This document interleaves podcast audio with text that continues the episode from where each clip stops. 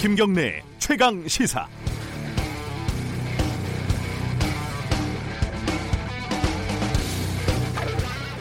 한국보건사회연구원 조사에 따르면 2017년 낙태 건수는 5만 건 정도입니다. 음성적으로 이뤄지는 낙태를 포함하면 한 해 50만 건에 이를 것으로 추산되고 있습니다. 하지만 지난해 법적 처벌을 받은 낙태는 단 두 건입니다. 단순 계산하면 0.0004%.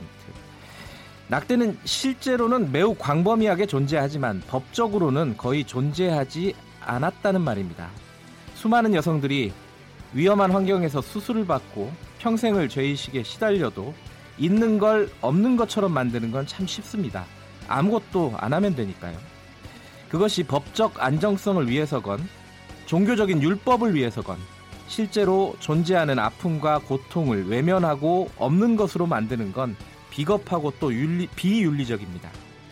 따지고 보면 있지만 없는 취급을 받던 것들을 눈앞에 가져와 보여주고 인정받도록 하는 게 사회와 역사의 발전일 수 있습니다.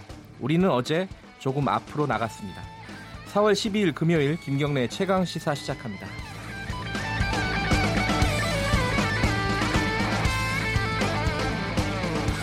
네, 주요 뉴스 브리핑 하겠습니다. 고발 뉴스 민동기 기자 나와 있습니다. 안녕하세요. 안녕하십니까. 새벽에 한미 정상회담 관련된 소식들이 쭉 들어왔죠? 네, 문재인 대통령이 조만간 남북 정상회담을 추진할 계획이다. 이렇게 트럼프 대통령에게 설명을 했습니다. 트럼프 대통령은 남북 정상회담을 통해 또는 남북 접촉을 통해 한국이 파악하는 북한의 입장을 가능한 한 조속히 알려달라 이렇게 요청을 했는데요. 네.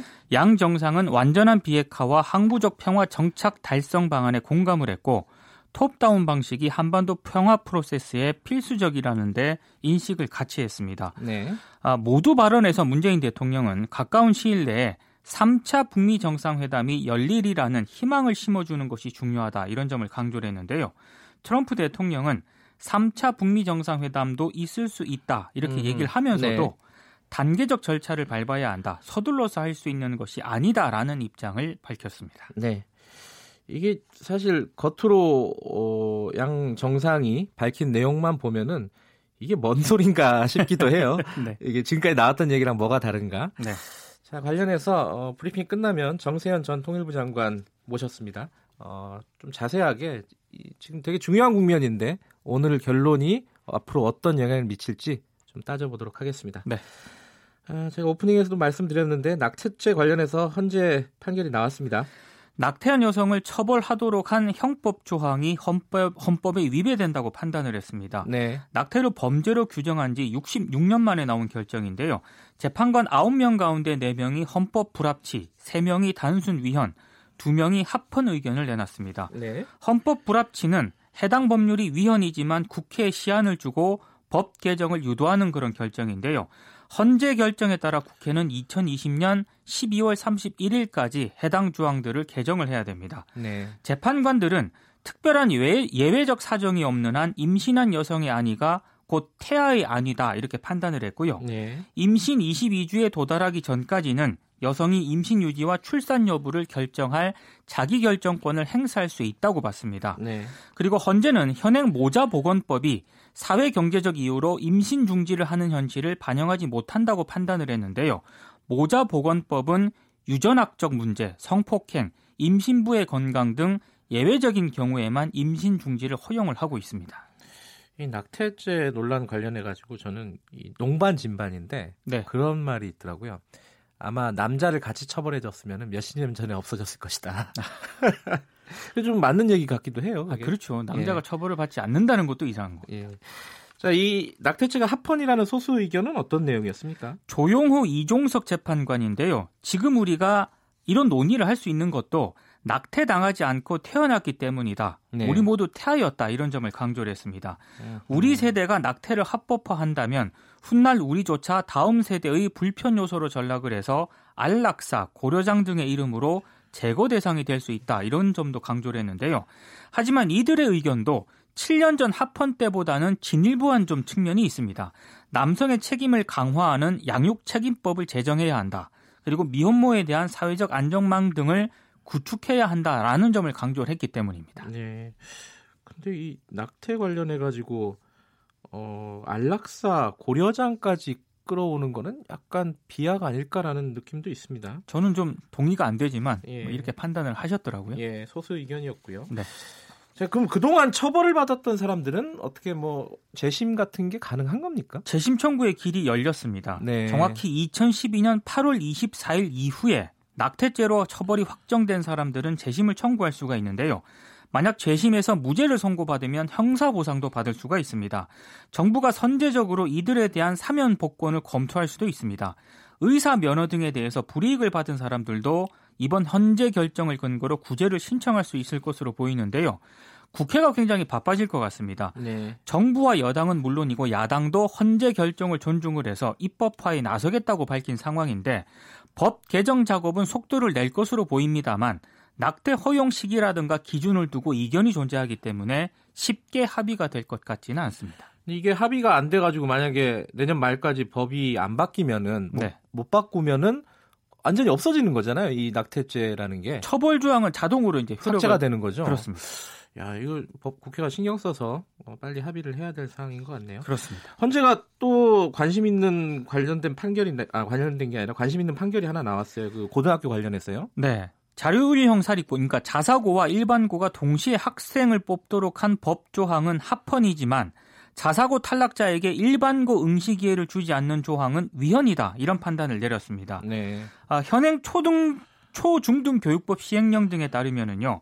자사고에 지원한 학생은 일반고에 지원할 수 없도록 하고 있거든요. 네. 헌재가 자사고에 지원했다는 이유로 이런 불이익을 주는 것이 적절한 조치인지 의문이다. 이렇게 결정 이유를 설명을 했습니다. 네. 이게 왜냐하면 고등학교 입학 전형이 분리가 되어 있거든요. 예. 매년 8월에서 11월은 자사고 외고 국제고 전형이 있고요. 예. 12월에는 일반계 이제 고등학교 전형이 있는데 음흠. 교육부가 이런 분리 선발이 서열화를 심화시킨다면서 음흠. 자사고 일반고 이중 지원을 금지를 하고 동시에 선발하도록 했습니다. 네. 그러니까 자사고 지망생 등이 학교 선택권을 침해한다면서 헌법 소원을 냈는데 네. 네, 헌재가 이렇게 판단을 내렸습니다. 중학교 학부모들에게는 굉장히 중요한 뉴스였겠어요. 그렇습니다.